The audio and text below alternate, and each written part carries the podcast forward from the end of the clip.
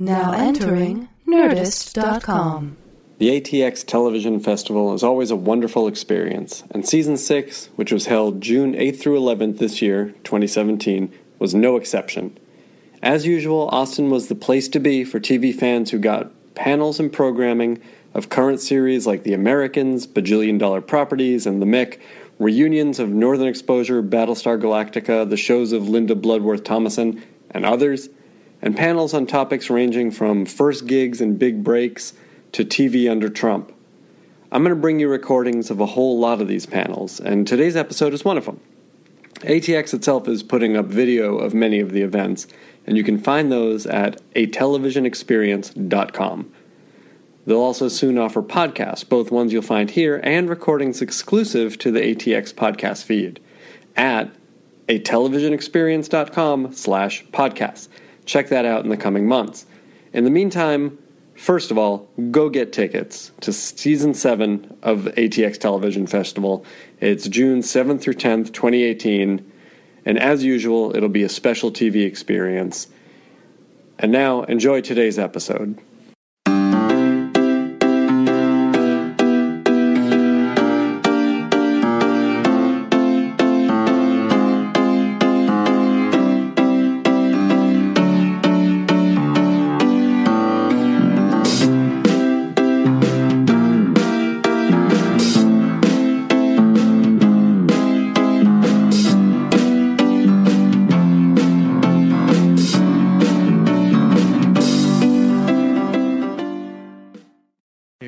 Wieselman from BuzzFeed. Thank you so much. Hi, everyone. Please help me welcome. This is, first of all, one of my favorite people in the entire world, an ATX OG. She is the brain behind Vampire Diaries, the originals, Julie Plec.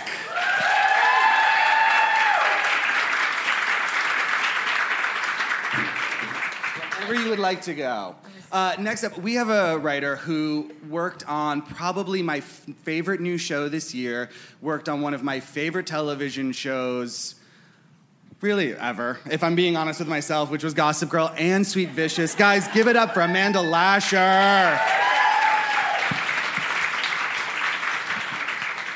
And last but not least, we have just a little angel who's flown her way to Austin to be with us today. She wrote the book Famous in Love, which the Freeform show is based on. Guys, give it up for Rebecca Serle. So I want to actually start by asking all of you the same question. Julie, what is your favorite show set in a high school? Oh God. Um, okay. Well, I, mm, uh, I, well, I loved. You can loved, say a, you could literally say a million shows. You I don't can. have Okay. Good. Good. Good. Good. So I would say three off the top of my head. Although Thirteen Reasons Why would be four. Just, but it doesn't have the history that the rest of the shows have yet in my brain. But um, I would say Friday Night Lights. Although I never considered it a high school show, um, but still, yes. Buffy, obviously, and uh, My So Called Life. Okay. What was it? Because you know what's interesting is, and we're going to get into this, but like the idea of having a show that's set in high school that isn't about high school. What do you think it is about just that world that, in those three instances, made those shows richer? Well, it's just you know, it's it's a it's a universal experience, shared experience. I mean, we all we all in fact did go to high school or were in high school at the time, um, so it's just um, those simple things like when she says, "I love the way he leans against his locker." You're like, yeah, I totally like. I used to route my between classes the route that would take me past the locker of whatever sad so poor boy I had a crush on at the time so that maybe we'd make eye contact. And if we did it made my next 3 hours and made me giddy and get through geometry you know? And so when we all have that kind of experience whether it's gone well for us or gone not so well for us seeing it embodied uh, in those small quiet moments in a show that maybe isn't even about high school at all um, still makes you feel connected to it Joe Rubinaccio, Locker 347. I'm just saying, I don't, I cannot relate to what you're talking about. Um, Amanda, what about you? Some favorite shows that existed in the high school realm? uh, My So Called Life, Freaks and Geeks, um, yeah, and uh, the uh, original 90210. Yes. Yes. Yes. What was it about that setting with those three shows that really resonated with you? Well, my so-called life, it was very much like, you know, like what Julie's saying. I felt I really related to it. Like, I mean, Angela, I was just like, yes. um, oh my gosh! And years later, I was working in as an, as an assistant, and Jared, Jared, Jared Leto, Leto, Leto, um, came in to have a meeting, and he walked. And this was just like I was too close to it. I was I connected to her too much. It, I was too close to it, and I was sitting at my desk, and he walked by, and he gave me the like walk by look, the like slow mo, and like time slowed down, and I was like, it's happening. By the way, he came in for Scream 2 and I was I was the assistant, I think still or just barely out of being the assistant and he was sitting in the office and then you know I wasn't cool enough to get into the meeting so I had to just do that Hey, it's nice to meet you. Can I get you some coffee? Whatever. Like, but I had the same experience because I'm like, Yeah. fucking Jordan Catalano is like sitting Jordan- Jordan in my Catalano. office. Yeah, Jordan Catalano. Like it was that experience. It is. Um, It is amazing how like actors who are on shows who played that kind of role years later. It doesn't matter. Doesn't I matter. look at Luke Perry on Riverdale now, and I'm like, you are 18 years old. So true. Uh, you are Dylan McKay, and I am in love with you. It doesn't matter because they're so like timeless in your mind. Yeah, and also like for a show like that, that was so formative. Yeah. You know, like it, it. Yeah, I mean, we were in a relationship in my mind, so then when I did see him in real life, it made sense. Um, and Freaks and Geeks, I just, I, I just loved how it looked at like the, when they went in that first scene, like when they went behind the bleachers, and you were like, yes, like that is incredible. And 90210, I'm embarrassed to say that I remember watching that show and being like. This is exactly like my life. We need to talk after that. Rebecca, yeah. Rebecca, what about you? What were some of your favorite high school shows? This is awkward slash amazing. 'cause they're Rebecca's a little here. younger than us. Um, but I mean, Dawson's Creek for sure, and and uh, and Roswell. I was obsessed with Roswell. Yeah, and and Gossip Girl and the Vampire Diaries. And I feel like for me, those shows are so deeply rooted in the experiences I was having at the time in which they were on, and I was watching them. Um, like, you know, I remember watching Roswell, and I was in high school, and, and being like, wouldn't it be great if like one of these dudes was just an alien? just fell in love with me, and it was just two of us. And, and Gossip Girl, I, I had newly moved to New York, and it all seemed really glamorous and exciting. And yeah, like they're just deeply personal. I understand because for me, Buffy, which would be my show for this question, I was the same age as those characters. So I was a junior when they were juniors. I graduated the year they graduated. And it's like you create a shared experience with these people, whether you're having that synchronicity or not, because it's you relate to that moment. It's Yeah. amazing. Yeah. Um, I want to talk about the shows you guys have worked on that have been set in high school. Uh, Julie, I'll start with you. When Vampire Diaries began, you had Elena, who was living this high school experience, and Stefan, who was feigning this high school experience. What, what sort of ground, what material did you get from sort of her having that first love in that context, despite the fact he was like thousands of years old? Well, again, it goes back to the lockers. You know, I mean, they were able to have their sort of bump in outside the boys' bathroom. You know, she and her friends were able to watch him as he like strolled down the hall and like you know check out his. I think they were like True Religion jeans or something from behind. You know, um, and and they were able to like sort of share a beer at the keg party by the falls. You know, they're just it was so simple and so like every world every moment you know and i think that you know kevin actually fought kevin having had having done ha- having had done dawson's creek um, and then also just generally not being as much of a like uber geek about about high school shows as i was um, was less inclined to lean too heavily into the high school universe. And probably one of the reasons why vampire diaries is as successful as it was is because of his you know his fight to keep it separated as much as possible so it didn't become just a high school show. Um, and i always thought that was really interesting because for me i'm like but there's so much to mine you know there's locker moments you know and and he really fought to keep it as adult as possible in spite of the age of the kids. Yeah, you know, I always thought that about Gossip Girl too, because that's a show where the school is actually a huge part of the first two seasons in the sense there's so many scenes set there, but like I don't know if I've seen a classroom. We never went into a classroom, and Yeah. that was a choice. I mean, why? Can you talk about that? Well, I mean, because we wanted to speak to the heightened world, and we just weren't. We were interested in the world outside, like Yeah. all the social mores, and like you know, the when you're outside the classroom, what does that look like when you are walking into school and and that social world and and when it went into the classroom, it just wasn't it wasn't as interesting, and also we just wanted to keep those kids outside of it because we did feel like it made them seem younger. You know, it's funny. I actually remember just when she said that. Like Kevin was very adamant that Elena not be a virgin. Uh-huh. You know, which is really rare for your sort of like your ingenue, your teenage girl. And he's like, I've done that story. You know, I I know what that story looks like. Let's just assume that she and Matt Donovan had some sex. They were together. They were a loving couple, and he he really believed that she should have already passed that mm-hmm. That moment. Interesting. You think that just story wise that you'd want to Yeah. go there? He didn't. Yeah. He, he didn't want to do the first Yeah. story.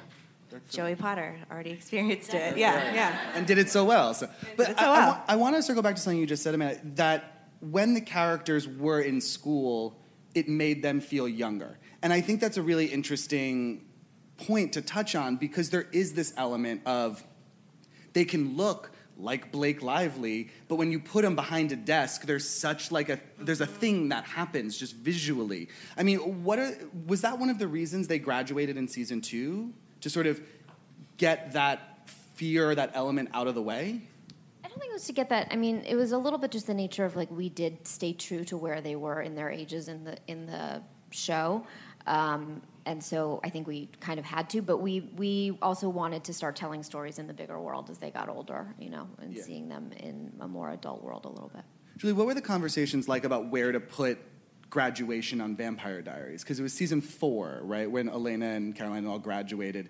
Is that something that just you kind? Of, It just was like the timeline and sort of just how it fell. Yeah, it, it was it was a little bit of that. I mean, our timeline actually, like the whole timeline of the first four seasons, probably was like 82 days total of. It's of so time. fun to try to figure It out like so what fun. time Yeah, of year and what's happening. Yeah, And don't do that. It is like literally you'll be like, uh, and, and, and to the point where like we didn't do holiday episodes There were all for those the first like three years. then. Yeah, Yeah. exactly. Yeah. Like our festival, our Winter Wonderland festival in season four, our timeline I think had it take place in like April or May, which is why it wasn't the Christmas festival. But it was actually, funnily enough, in contrast to Kevin's desire to keep it, um, you know, as adult as possible. He also, and we both agreed to keep it in high school as long as possible because, and sort of apropos for the panel, like shows that move out of high school and into college, it's a, such a shift in the in the narrative and in the world that sometimes it doesn't work, and you can't really predict if it's going to work. And so for us, it was like, well, let's stay where we are, mm-hmm. where we have decade dances and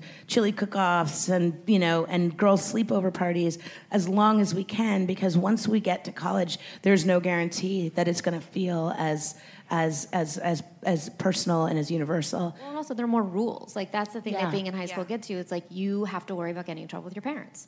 Like you have to worry about getting kicked out of school. There are consequences that feel more constricting that you can then build story around. Absolutely. Well, Rebecca, I want to ask you because Famous in Love, the book, pay, the main character is in, is a high school mm-hmm. age, and when you wrote the pilot, you aged her up. What was sort of the decision thinking behind that? Yeah, well, the books are the books are sort of more. It's about a girl who gets plucked from obscurity to star in like a major feature film franchise based on a best-selling book series. So like Kristen Stewart or Shailene Woodley and Divergent or any of that.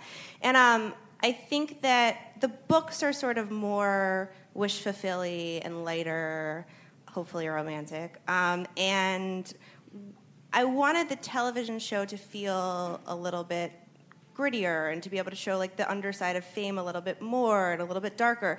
I I no longer feel like it's necessary to put to make them older with um, the just massive success and and unbelievable uh, show that is 13 Reasons Why. Like it's just was so profoundly incredible, and all of that took place in high school, and it's about as dark and deep as you can get.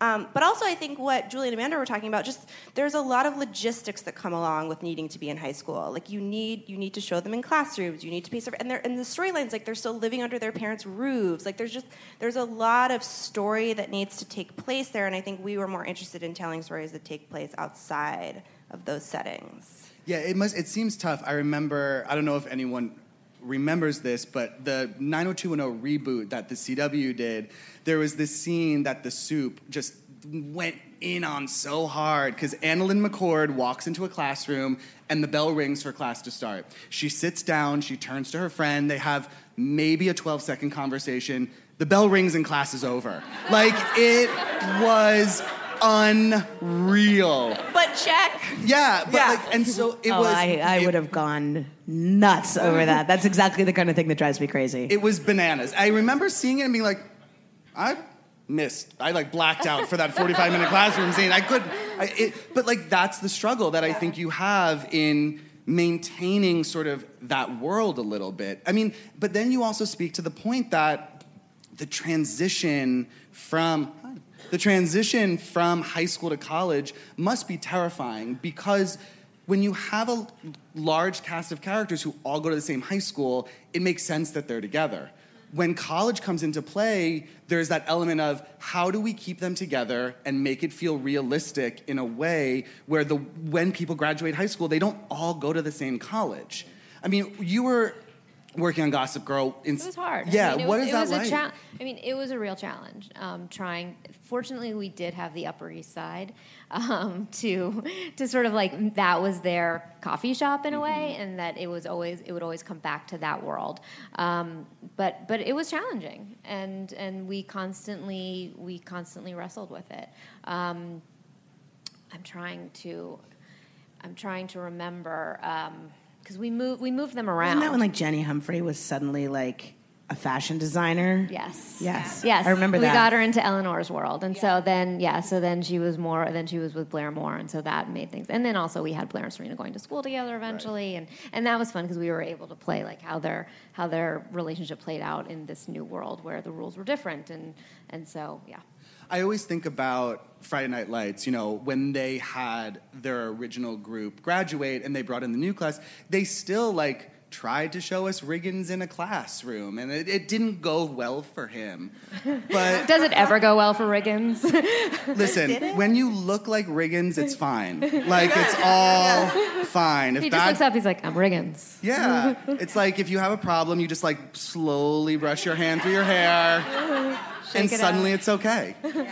Um, but interestingly enough, that show found itself again so magnificently when they gave us a new team and a new school, and and that was the biggest shock of all because you think there's no way Friday Night Lights is going to be that good without Tim Riggins, right? There's just no way. And like, what if Saracen's not QB two, like or QB one? Like, there's just no reason to watch.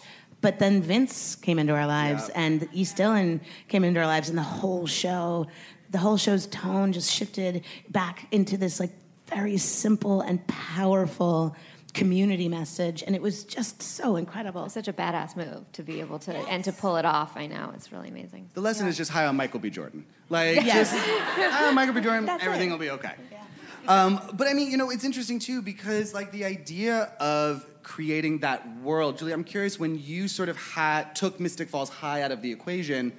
What did you discover about the show and sort of the way the characters could be in it without that corralling element?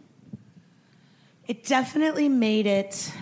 Weirdly, it never tripped us up that Damon would be at like a high school event. We always could have like the chaperone or the oh the the the parent teacher conference where you know Damon has to be the replacement dad. Like it never felt weird to put him in that world, but it felt very weird to have him sort of waltzing through Whitmore College grounds, even though technically he would fit in there better. It just there was a like the college. I would say that the college years, which was sort of like uh, you know seasons, kind of really five. Um, yes, a little bit of six, but the five is probably my least favorite season. Um, and a lot of it had to do with the fact that like maybe there's a handful of great moments of like the girls in their dorm, you know, comforting each other or being friends. But for the most part, like we didn't have as much.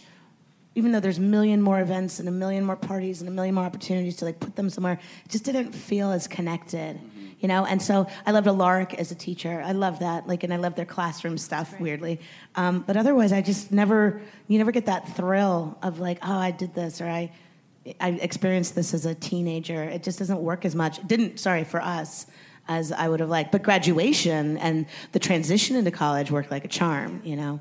It gave us an in and then we got out of it. It is and then we did a three year time jump, and suddenly everybody was out of college.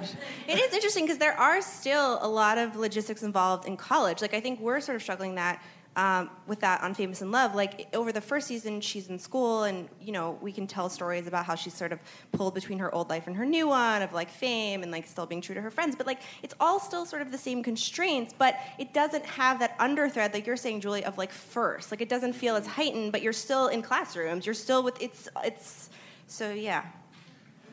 Yeah, no, it's like it's like an awkwardness in a different way. I Yeah. always think about those first like three or four episodes in Buffy season four when she's like meeting Kathy and you have the roommate from hell storyline.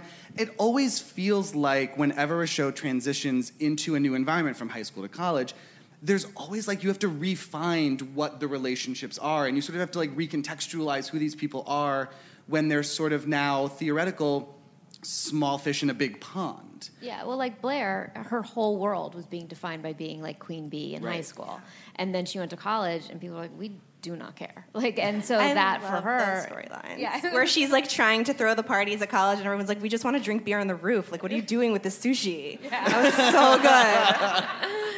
Um, yeah, you know, it's funny because I think about it. I mean, Greg and I, Greg Berlanti and I have known each other since college and had a very similar college experience. Always talked in our early years about how we wanted to do a show set at college, you know, and we wanted to do it about, frankly, we wanted to do like the sort of musical theater, theater world, and like, you know, the the kid that gets put into the theater dorm accidentally when he's like the football player. And we wanted to live in that world. And i and i do believe that you can. It's just it's it, it, it it's not something that people are instantly going to tune into. And it- they're- and I don't even know that I would instantly tune into a college show. And also you can't assume everybody went to college you know? High school is a universal experience like we said. College is either an aspirational experience something that you experienced and have moved on from, or something that you almost sort of regret that you didn't get to. So watching it doesn't feel exciting. It feels like, you know what, screw these privileged little motherfuckers Like, and their problems. Like, I got to work for a living.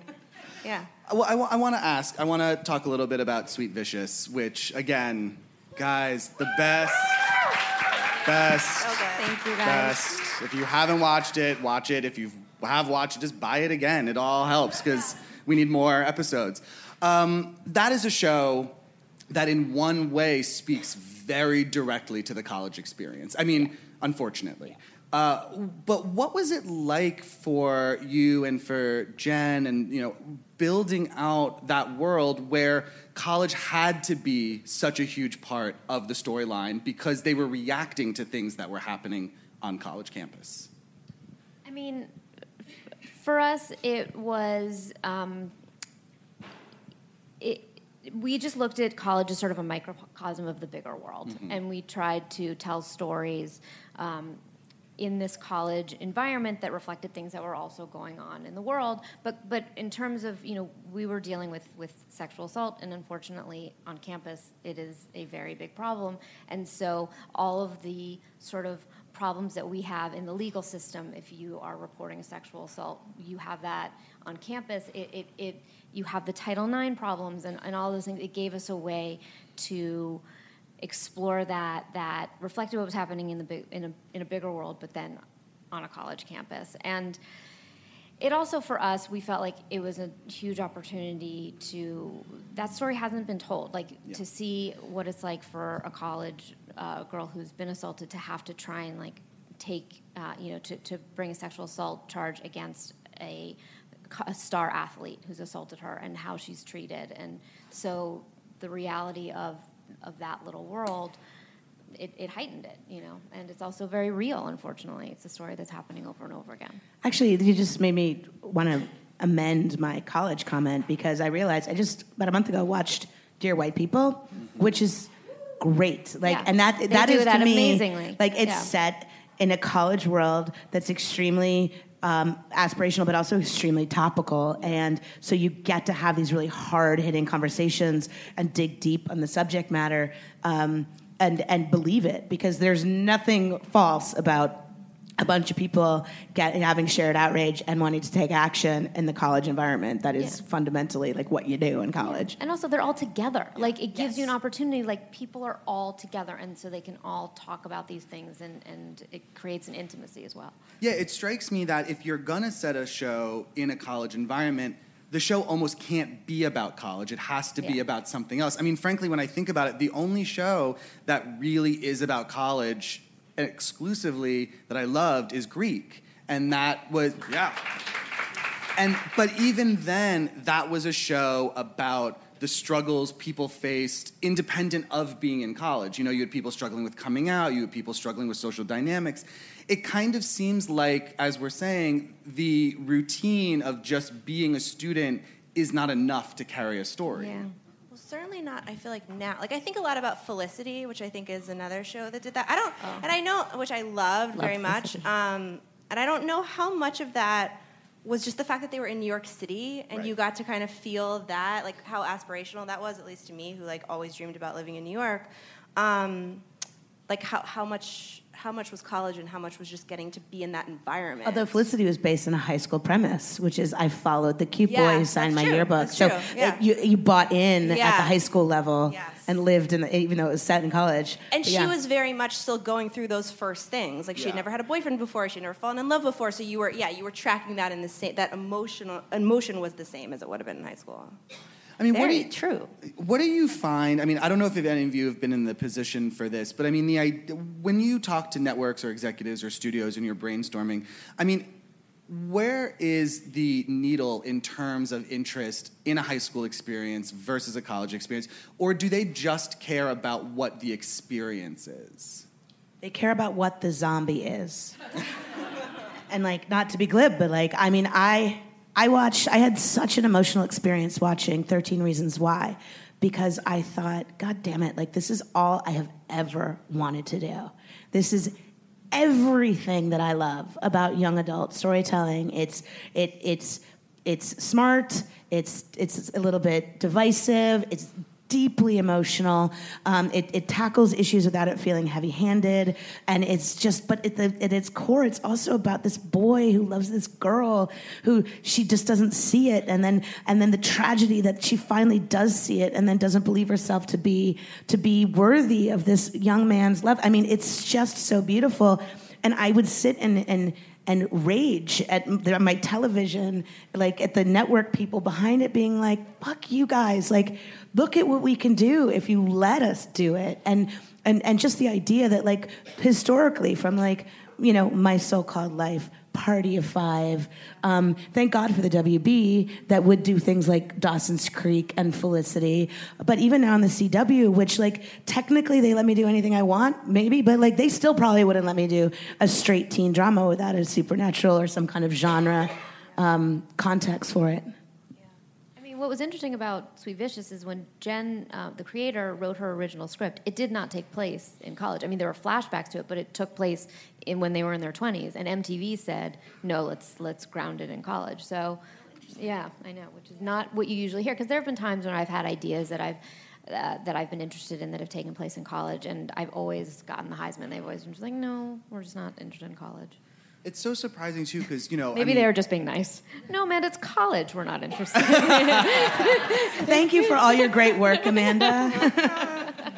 But it's interesting because I mean, Julie, you I think out of anyone I know is the most voracious sort of lover and reader of YA. I mean, it, it's something, and obviously Rebecca, it's a world you are steeped in as well, and it's so popular, and so it's so surprising to hear these conversations about it doesn't work for us when it works in that world so well. I mean, what do you think the disconnect is between, you know, television not jumping on board with it and literature being so aggressively invested? Well, I I mean, I was so surprised because this has been like a big career pivot for me into TV. Like I was just so surprised by the amount of story you need and the amount of story that a network demands. Julie can say the zombie thing. I can't because I'm still at the very beginning of my career, um, but it's true. And they're just they're so they're so concerned with with capturing an audience, um, and I think a lot of that has to do with the fact that we have like our attention spans. We're on Twitter. We're on our phones. We're on, we're watching things on on like tiny, tiny little screens. Like event television is not what it used to be. You don't like sit down at seven o'clock or eight o'clock and like watch your favorite show on the WB. Like everything is a much more frenetic experience. And so I think that just the experience of watching something is very different than the experience of reading a book. Mm-hmm. Like a, a book, you can sit down, you can come back to. It's it's it's more personal. It's sort of your. It's just it's just the experience of watching is very different. And so I think we're very concerned, or at least networks are very concerned with, with capturing and keeping an audience. Yeah, and I also think it comes down to timing. Like I, I wanted nothing more um, than to do a romantic comedy that Greg wrote that was about a girl who gets made over by all her gay best friends, or who they make over the perfect guy for her. And we sold it, and the studio said that's too gay. You know, the guy, the guy best friends is just a little gay. And then six months, a year later, Queer Eye for the Straight Guy hits the thing, and then everything's gay because gay is great, and everyone loves gay. And boy, oh boy, you know, and my movie never got made. And then I, I wrote a, Uh, a, something called Theater Geeks, which is a, a, musical theater in high school, and everyone said, "Oh, that's you know musical theater in high school. Who's never going to want that?" And then High School Musical, like a year later, comes out, and then High School Musical Two comes out, and then we try to sell it again based on the success of High School Musical Two, and they say, "Oh, that genre's played out," and then Glee happens, you know, and and and and and on a darker side, like I've been, I've always wanted, and I talk about wanting to do a show about like a school shooting, you know, like and and that, and then Thirteen Reasons Why comes out, and you know, and so you're either ahead of the game, you're behind the game, you're too late, you're you know, and and I think that. Um, that timing just really has a lot to do with it, but really it's somebody has to take that risk. Somebody has to do it, and then we're all either sort of following or wishing that we had had that, you know, those guts to do it. Yeah, I'm going to open it up to questions in a moment, but I want to ask each of you. Uh, I mean, we've talked a little bit about it right now, but in this world, what is a television show you wish you had created that plays into this subject matter? Gossip Girl and the Vampire Diaries. I have to think about that. Let me think about That's a really question. I, I mean, I've just expressed my Yeah. total envy of 13 Reasons Why. However, I read that book when it was out, you know, and I read it and I'm like, oh, that's a nice story. Like that's a story. It's it's it's a movie or it's an episode. And sort of, I guess, then answering your previous question is. Um, jumping off of what Rebecca said, most YA novels feel like a very clear beginning, middle, and an end that can't really be. I mean, the Fault in Our Stars is one of the best YA books of the last decade, and it was a magnificent movie. But Forever Fault in Our Stars, there's a Edge of Seventeen that doesn't connect, even though it's, it's wonderful, you know. And I think that um, that Eleanor and Park, which is this incredible YA novel, would be very difficult to go sell Eleanor and Park and be like, well, it's just basically this like friendship between like slightly awkward overweight girl and a slightly awkward you know Asian boy, and you know, and like, Yes. and, and who's who's buying that? But you read that book and you want to you know read them about, about them forever.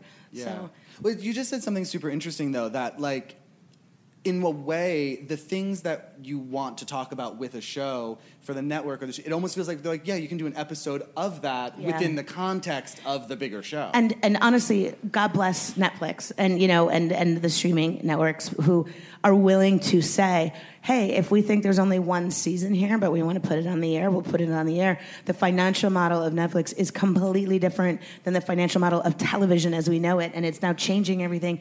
Nobody would buy 13 Reasons Why because 13 Reasons Why is 13 episodes, and then she's dead, and story is over. Spoiler alert after spoiler alert. Oh, I know. I'm so sorry. But like nobody's going to buy that because they're- the, the the how do we get 100 episodes out of that is still a question that broadcast people have to They have ask. to ask. All right. And yet, season two is apparently coming. Yeah, to and that's great. That's so- that's- But because we fell in love with those characters, and if they can, if they can do season two as well as they did season one, even without needing the mystery of why this girl killed herself to be the the hook, then they have done everything that that that we want to do. They've they've they've beaten the the need for the hook and the mystery and all that stuff. You know. Yeah, absolutely. Um, should I return about the show? No panic. Okay, great. Uh, guys, questions? I'm like, Your head exploded. Too many. Anyone? Just hand. Don't be shy. It's okay. Yes. Uh, there are teen dramas that are very grounded in like the actual experiences of teenagers, like Everwood or My So-Called Life, and then there are teen dramas where it's like adults who go to high school. How do you find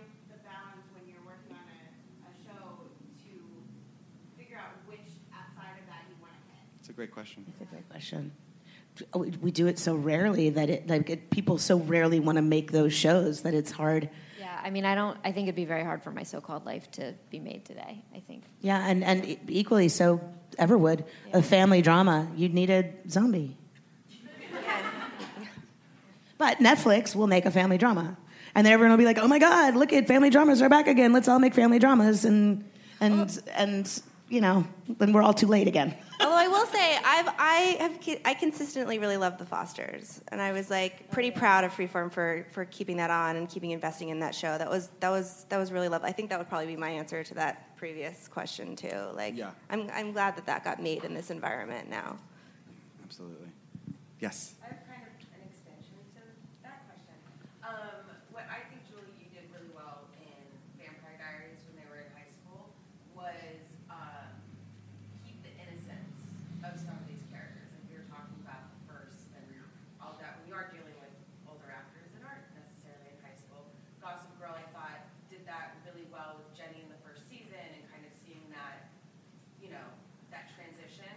Um, I also thought that the Chuck Bass uh, storyline from being the villain to like the Wendy Swoon after, which is, I don't know how you guys manage that.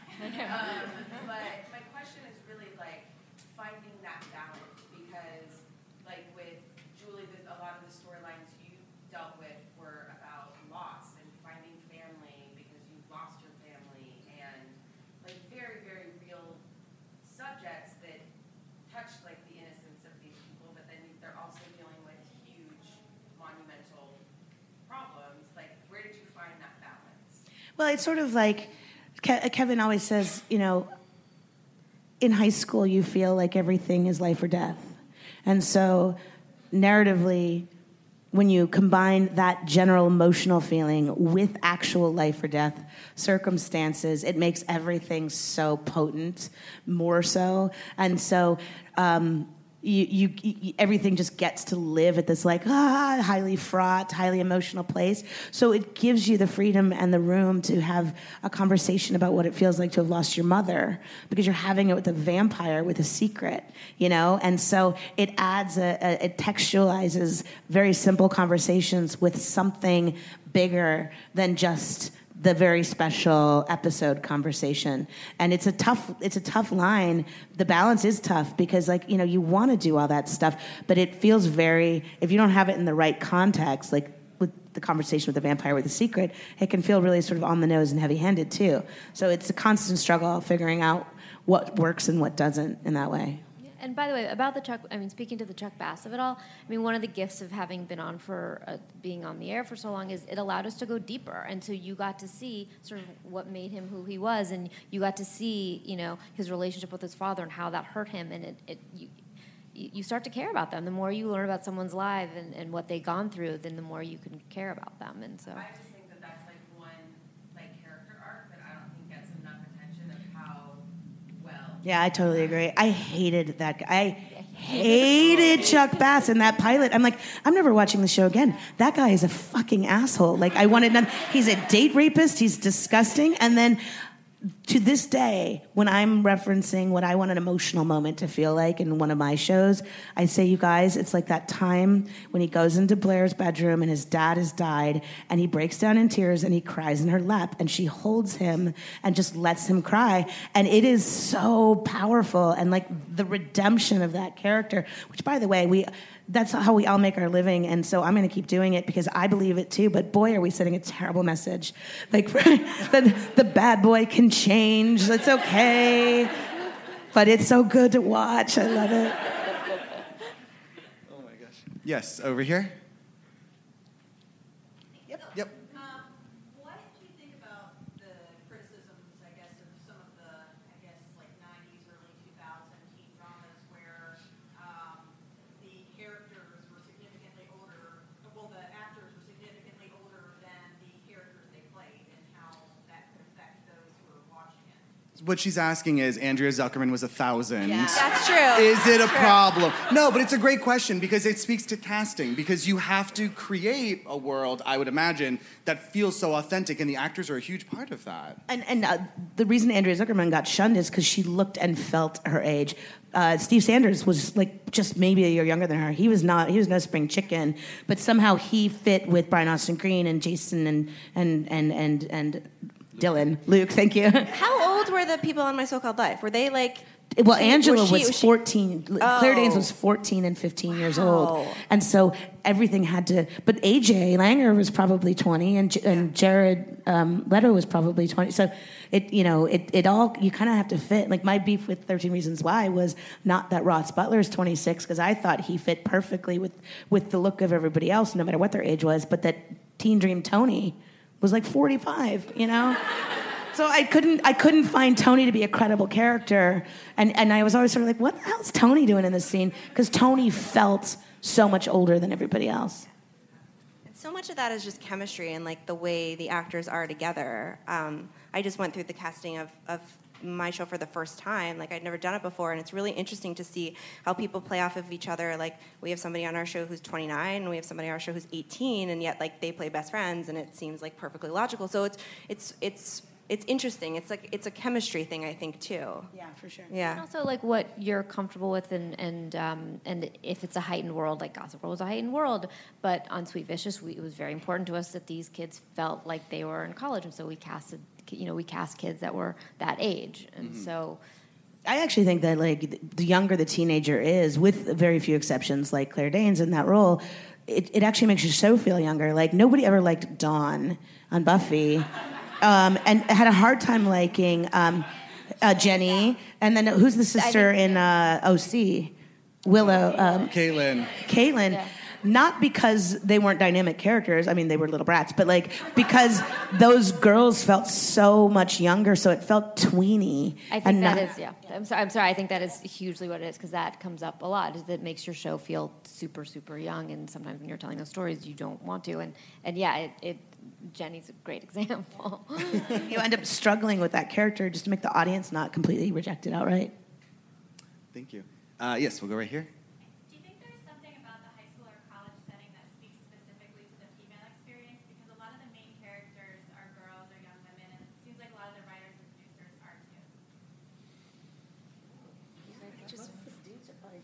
Yeah. I know. I just I don't know what it's like to be a teen boy. I really don't. Like. I mean, Yeah. the, the audience just does seem to be more female for it. You know, for whatever reason it is. I think the reason, again, 13 Reasons Why, but Brian Yorkey um, wrote a story about a boy who loved a girl, and the way that we usually write the story is about the girl that loves the boy. And that felt perfectly relatable and universal in a way that a lot of times, like, you know, American Pie, you could argue, is a, a male point of view teen movie, um, and it's amazing and hilarious and wonderful. But it's it's sort of comedy first, heart second, and a lot of what a lot of women do is heart first, and then comedy or genre or whatever second. Yeah.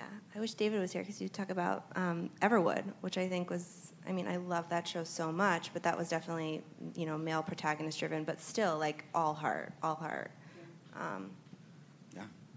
Yes, right there. Um, so Dawson's Creek is sometimes seen as the example of one of the worst transitions from high school to college. um, and I'm wondering if you agree with that, and if you do, what do you think they could have done differently? I loved all of it. It was perfect. That's Yeah, so funny. no like. I stopped watching. Julie worked on that show, so yeah. I did. I worked when they were still in high school, and I loved it. They got to college. I'm like, I'm bored. I can't. But it's now. Yeah. No, I think that was season five, right? They go to six? Oh, it was just five and six. Yeah, yeah. Um, yeah, not my favorite. But I, I can't separate that out between if it wasn't my favorite because they were in college or wasn't my favorite because Joey and Pacey weren't talking. And that sucked. Um, yeah, no, it's, I mean, it's interesting. I think a lot about what shows sort of hold up now and, and, and what shows are really like sort of just rooted in the time in which they are and i feel that about dawson's creek very much that like it's very rooted in the time in which it is and i i don't know if teens watching it now relate in the same way that i did when i was that age um, So, yeah, but all of it perfect.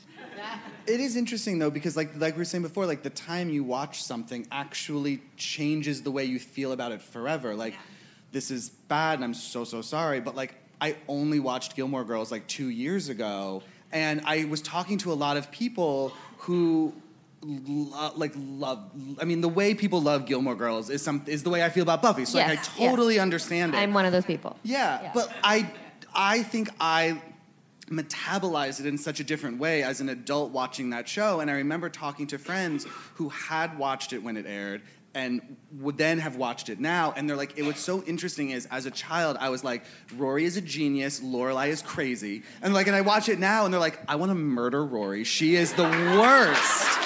And I think it's such an interesting. It, Hashtag Rory's the worst. but it's it's true. Like when you watch something, also really contextualizes how you feel about it. It's a strange sort of way, and so it's almost like sometimes I'm scared to tell people to watch Buffy because I'm like, I just want to be like, the special effects don't hold up, but the emotions are real, and it's okay. No, that happened with Dawson's. I told my friend to watch it, and she hated it, and it really bummed me out because Yeah. it was it's really important to me, and it Yeah. was really like no, okay, exact- guys.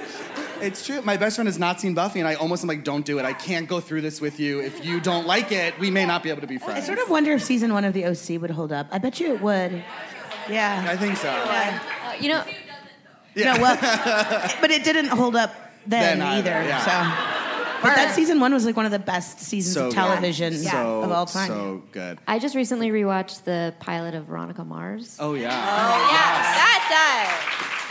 And Talk- let's just uh, shout out to Veronica I mean, Mars. talk about a show. I mean, technology aside, like that show holds up. It, that's, what, does. that's my point. It Yes. totally holds up. I need to do that. I have never seen it, and Oh, I need to. Julie. It's like number one on my list of Well, things to watch. I, I know. mean- I know. You'll love it. It's so good. You're gonna go on eBay and buy a sidekick, and that's all I'm saying. you will. You just will. I did when I watch it. um, did you have a question? Oh, sorry. We're going. I'm coming to you next. Uh, what are some of the challenges and advantages to skipping the college years, like directly after? Because the, they have to graduate eventually, so what are the pluses and minuses of doing the time jump? Well, I, I will only speak. The only show that I remember doing recently, while you guys think about this, was Pretty Little Liars and and One Tree Hill. That's Didn't right. they? they? Didn't they go to college in Montreal, or they just skipped college completely? They just did like a. Yeah, and I and I remember all the actors and the writer about that show saying we just needed to like get them to be the age they actually were because this first four se- had been so slow. I mean, it was literally 2010 in that world until it was 2015 in ours. And so I think there's the element of like you get to play such a different set of emotions when someone is 17 and when they're 26. You know, it makes a huge difference. I think it's like, I, I mean, I think the general rule of television is never plan to do anything. Let let the let your coffers empty, and then if you can't refill them where you are, do something drastic. So you know, in Vampire Diaries, we were just sort of like, mm, college is fine and all, but dot dot dot, you know, and then all of a sudden we were doing time jumps to three years in the future. So. Um, it, if there's endless stories to be told, by all means, don't. I mean, stay in high school forever if you can, you know, or stay in college for all four years, have an eight-year show between high school and college, and never get people in the real world if you still are having success in college. Like, don't grow up before it's time to grow up. You grow up when the story starts running dry. You don't have to force it. I felt like you guys chose a really great time on Vampire Diaries to have that because you still got the college, you know, and then it just, it honestly, it just felt like a choice that was predicated on story you wanted to tell, and I think that's what you kind of have to go by. That has to be your north star at the end of the day. Yeah, for sure. Um, okay, coming to you next. Uh, so regarding hashtag Rory's the worst. I'm so sorry, Alexis Bledel. and like in my 30s, I'm like always on the parents' side. Yeah. And I'm annoyed at the kids. How do you balance that when you're writing a show about teenagers? And some shows, like the parents are really important. Sometimes they're not at all. Like, what are your thoughts about that? Do you think about like audience or what's the? I thought Gossip Girl was great with a lot of the parent storyline. Yeah, I mean, you know, we showed them having their problems too and how flawed they were and how their problems affected the choices they made as parents. And I think it's really interesting when you can talk about like I remember those shows where the parents were always so perfect and and they didn't talk about like I think that nine, the original 90210 the parents were so Jim and. Cindy. Yeah, they were so perfect, and it's just not as interesting. But they were also cast as actual parent age people. So they were like Sydney. uh, Cindy had their mom jeans, and Jim had his bald head and his and his chinos, and they had their minivan. Whereas now it's like kind of um, uh, Dawson's. Dawson's didn't really do it, but Gossip Girl, I would say. I mean, then suddenly the adults are like thirty six year old actors, you know, and and you end up like with sexy parents, and then actually you can tell stories for them. Who are sleeping with their son's best friend, which is a real thing that's happening on my show. But it's hard too because when you create that perfect parent sort of paradigm, and then like three seasons in, you're like, oh, we need to do something with them. It's very jarring. I remember when Sandy and Kirsten on the OC like oh, started Sadie and to have Kirsten are the problems. first. They did so well. Oh my god, it was upsetting because like. mom and dad are breaking up. but I literally thought my parents were going through a separation. Like, it's hard. But it was because Sandy, Sandy was such like such a good guy to bring Ryan into that family, and then Kirsten, who could have been like, "What the fuck are you?" Like it was like, "No, here's dinner," you know, and like, boy, this is shocking, but I kind of like you, kid. And so watching them fall in love with Ryan while we were falling in love with Ryan, and then watching you know Seth be inclusive of that, and you know all of it just felt so good. Yeah. So you wanted to know what they thought and how they felt because we were going through the same thing. 100%. Um, I think we have time for one or two more questions if anyone has some. Yes, right over here. There is one question that I have as a high school teacher. Like, when you guys are sitting in your writer's room, how much of your story is like your own experiences versus like sitting in an actual high school and observing what goes on? I mean, a lot of it is our own experiences and talking about that. That said, I did um, use um, uh, working on Gossip. I, I, I grew up in Los Angeles, but I went to New York a lot, and my friends went to those schools, and I went to. I would spend the day with them, and so I.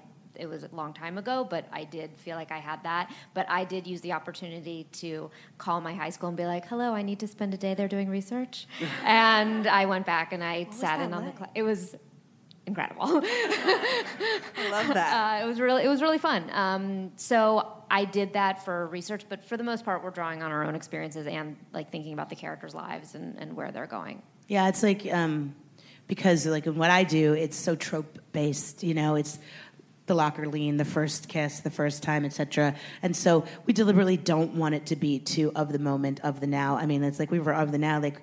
Eight years ago, when we started Vampire Diaries, I think they were doing the, like the rainbow parties at high school, like mm-hmm. the urban legend of like the the you know the shit that like we would never do and we so there's a throwback quality that uh, like a, a, a very sort of pg quality to the stories that we tell um, simply because you can't keep up. And and you know and and it and it you can feel so instantly like you're trying too hard if you actually try to like operate at the level of how people are. That being said i if i ever write a straight drama like a teen drama without you know the comfort and the pillow of like a zombie or a vampire i would 100% first go and like actually talk to teenagers because you know you get too far out of touch and then your truth isn't their truth anymore I think that Stephanie, when she did Gossip Girl, I, I remember that she went and like did a lot of research and hung out with um, kids. I, I don't think I'm making that up.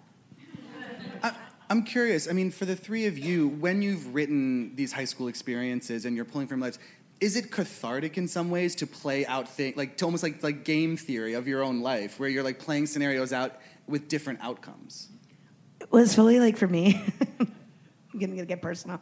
Like it's like the tail wags the dog, wags the tail, right? Or bites the dog, or whatever that phrase is. So I have all these ideals and romantic fantasies about how my life is supposed to go and what love is supposed to look like for me because of the TV I watched the movies I saw and the books I read. And now as a grown up, I'm angry and resentful that it's not meant to happen that way. So for a while I write the aspirational wish fulfillment version of that. Well, I'm going to write into that because that's what I want and so I'm going to write what I want. And then you get to get like into a lot of therapy and you're like then you get so angry that it's not real that you feel like you're actually setting a bad example by writing the fairy tale and that you really just want to write the real hard cold truth and then you realize that that is not enjoyable or entertaining on any level. So then you just perpetuate the falsehood for the next generation, and we're just ruining each other generation after generation. And hopefully they'll grow up and make television like that for us to enjoy again. It'll just keep on. I have two uh, young daughters. I have a five-year-old and a nine-year-old, and um, they always want me to read princess stories to them.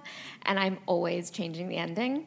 I'm always like, and after a year of getting to know each other and becoming best friends, they realize that they're in love, and then they wind up getting married after living together for a year. And That's amazing.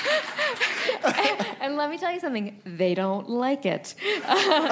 they're like, they're like, that's not what it says. I'm like, oh, that's what it should say. Um, so, I feel like I refuse to get network notes on my story time with my children.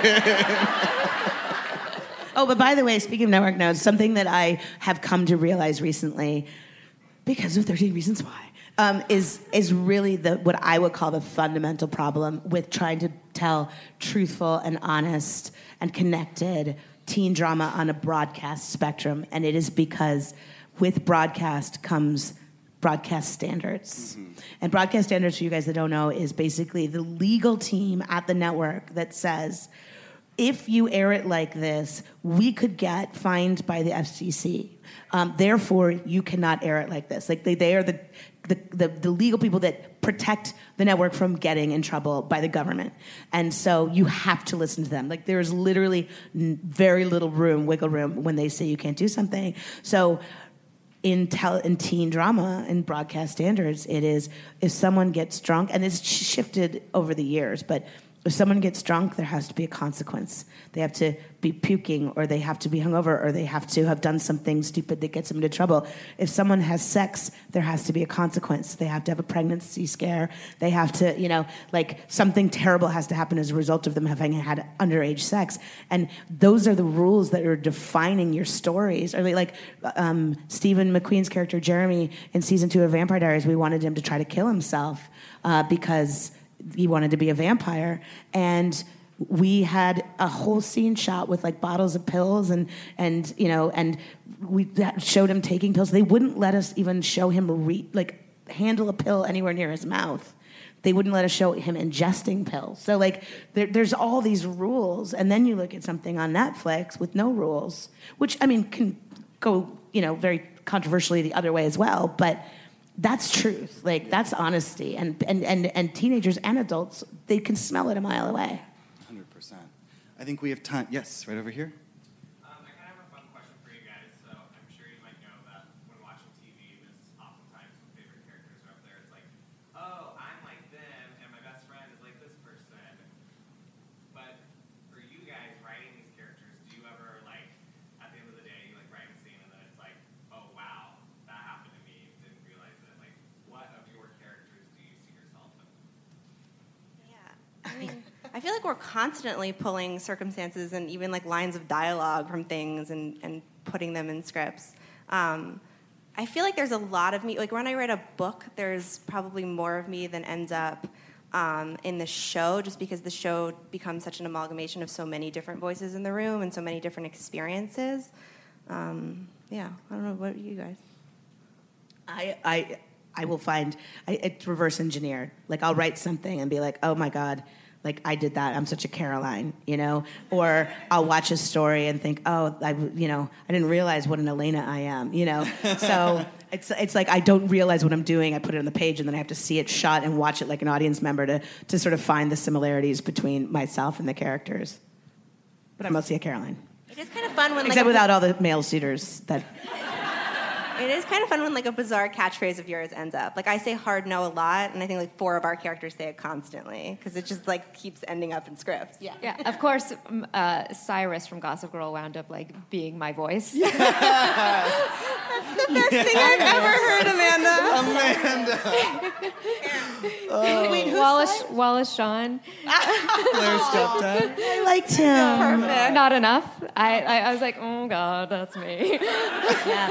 Well, no. By the way, I mean my voice of like the character that was closest to my voice that I really loved writing for was Aunt Jenna, and within like two weeks, Kevin's like, "We got to kill Aunt Jenna, man. She is not interesting enough." And I'm like, "But she, uh, okay." yeah, I channeled Cyrus.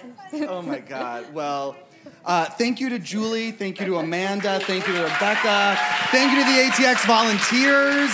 Uh, thank you to all of you, and everyone enjoy your last day of the festival. Thank you so much. Thank you. Now leaving Nerdist.com.